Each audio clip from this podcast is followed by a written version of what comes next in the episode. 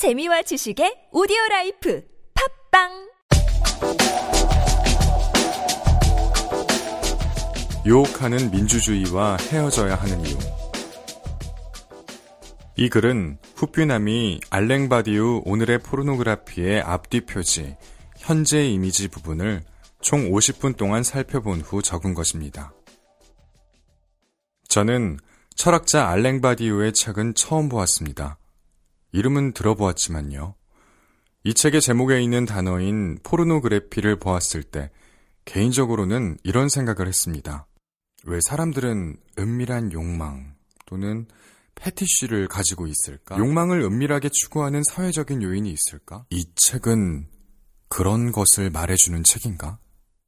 위 질문에 대한 답은 바디오의 글로 어느 정도 유추하여 해석은 가능하지만 개인이 욕망하는 방식과 사회적인 요인들에 대한 분석이 담긴 사회과학서는 아닙니다. 저자의 이름을 보고 이 책을 고른 분이라면 물론 저와 같은 생각을 하진 않았겠지만 포르노란 단어에 혹하여 책을 선택한 분은 다른 기대를 할 수 있을 것 같아 작은 의견을 남깁니다. 아무튼 제 개인적인 생각이 어찌되었든 이 책은 철학책이고 주체적으로 살아가는 방법을 말하는 책이었습니다.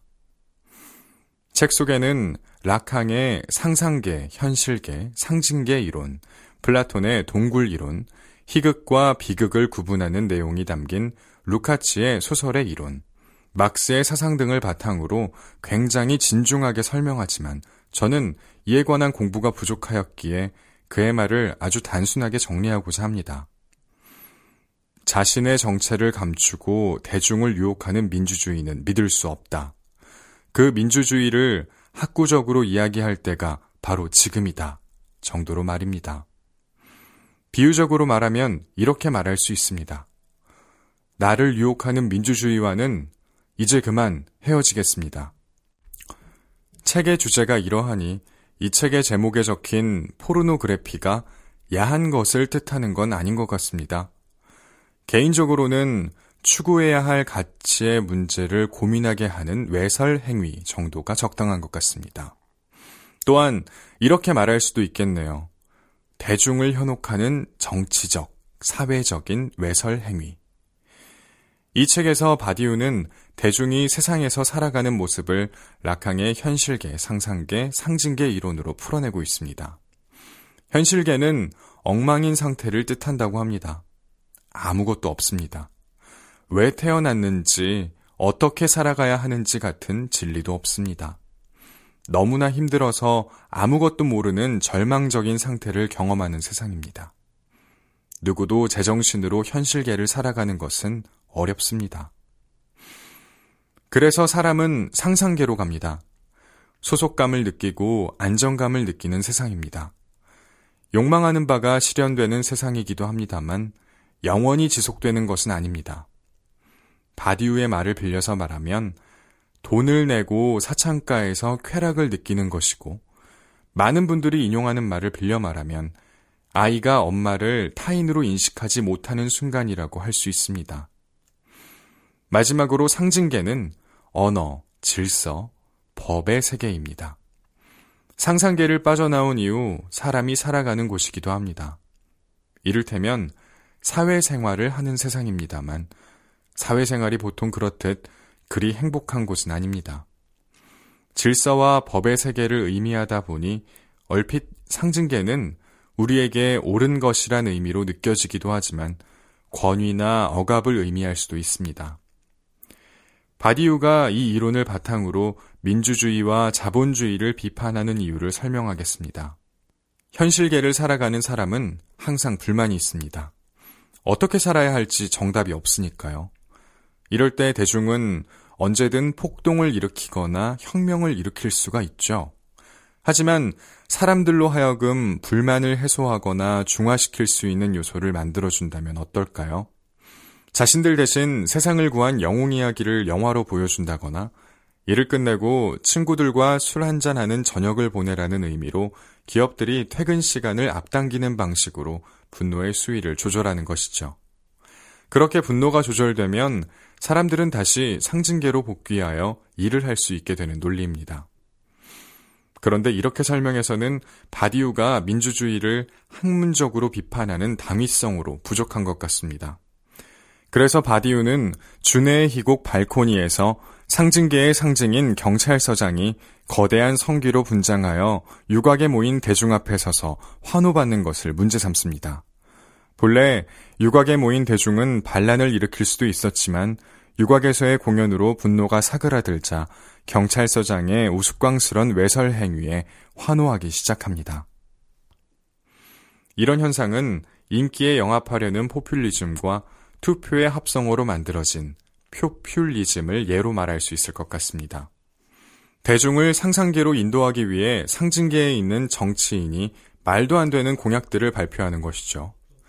바디우가 인용한 발코니의 한 장면을 빌려 말하면 대선 후보자가 인기를 얻기 위해 성기 모양의 옷을 입고 대선 홍보를 하는 모양입니다. 바디우는 이런 민주주의의 희극적인 요소를 경계해야 한다고 말합니다. 바디우는 희극이 우리의 현재를 가장 잘 표현하고 있다고 생각하니까요. 이는 루카치의 저술 소설의 이론에 잘 설명이 되어 있습니다. 희극의 기본 구조는 뛰어난 사람이 못난 사람보다 더 못난 행동을 함으로써 웃음을 유도하는 것으로 풍자의 성격과 일반 대중의 욕망을 반영합니다. 어릴 적에 누구나 한 번쯤 읽어보셨을 안데르센의 벌거벗은 임금님을 떠올리면 좋을 것 같습니다. 이 동화에서 왕이 보이지 않는 옷을 입고 행진을 시작했을 때의 모습을 생각하시면 더 좋을 것 같습니다. 왕이 보이지 않는 옷을 입고 나서자 모두 우습다고 생각했지만 아무도 웃지 못했죠. 아직 상상계에서 상징계로 진입하지 못한 어린아이를 빼고는 말이죠. 바디우의 시선을 오늘날 민주주의와 비교했을 때 어떤가요? 희극적으로 보일 만큼의 표퓰리즘 정책을 남발하고 당선이 된 다음에는 아무도 자신을 비웃지 못하게 하는 민주주의의 선거 방식과 정치 방식을 어떻게 생각하시나요? 이런 의미에서 바디우는 자본주의를 비판하는 것도 중요하지만 이제는 민주주의를 비판하지 않으면 안 된다고 말합니다. 이런 상황, 상징계의 변화가 있지 않고서는 자본주의를 변화시킬 수 없다는 것이죠. 많은 분들이 아시겠지만 막스가 자본주의를 비판한 지 100년이 넘었고 그 뒤를 이어 수없이 많은 학자들이 자본주의를 비판하고 있지만 자본주의에 대한 비판의 결론은 대부분 착한 자본주의입니다. 바디유의 말에 의하면 항상 그 말만 되풀이했으며 그는 이제 인간의 얼굴을 한 자본주의라는 공상은 그만해야 할 때라고 말합니다. 철학가 바디오는 사회주의를 옹호하는 사상가입니다. 하지만 민주주의를 비판하는 그의 주장을 부정하기는 어렵습니다. 민주주의의 외설적인 정치 행위, 특히 자본주의와 결탁한 외설적인 정치 행위를 비판해야 한다는 시선은 틀리지 않은 것 같습니다. 바디우는 마지막으로 우리가 민주주의를 제대로 비판하기 위해서는 우선 민주주의에 대한 기대와 희망을 비워야 한다고 말합니다. 민주주의에 대해 품고 있는 상상된 이미지를 버릴 때 민주주의를 더 잘 볼 수 있다는 것입니다. 민주주의를 비판해야 한다는 말이 어쩌면 당혹스러울 수도 있을 것 같습니다. 저는 그저 그만큼 살기 힘든 시대가 되었다는 것으로 받아들였습니다. 적지 않은 사람들이 상상계와 상징계의 세계를 오가며 살기보다 악몽과 같은 현실계에 가깝게 살고 있다는 뜻일지도 모르겠습니다. 그런 의미에서 바디우가 사랑을 중요시하는 철학자라는 것에 공감을 하며 책을 덮었습니다. 희망이나 믿고 살아야 할 가치가 무엇인지에 대한 답을 갖지 못해도 괜찮습니다. 놀랍게도 사람은 기적처럼 사람을 사랑하게 되는 순간이 있으니까요. 알랭바디우 오늘의 포르노그래피 알랭바디우 강연주 옮김 북노마드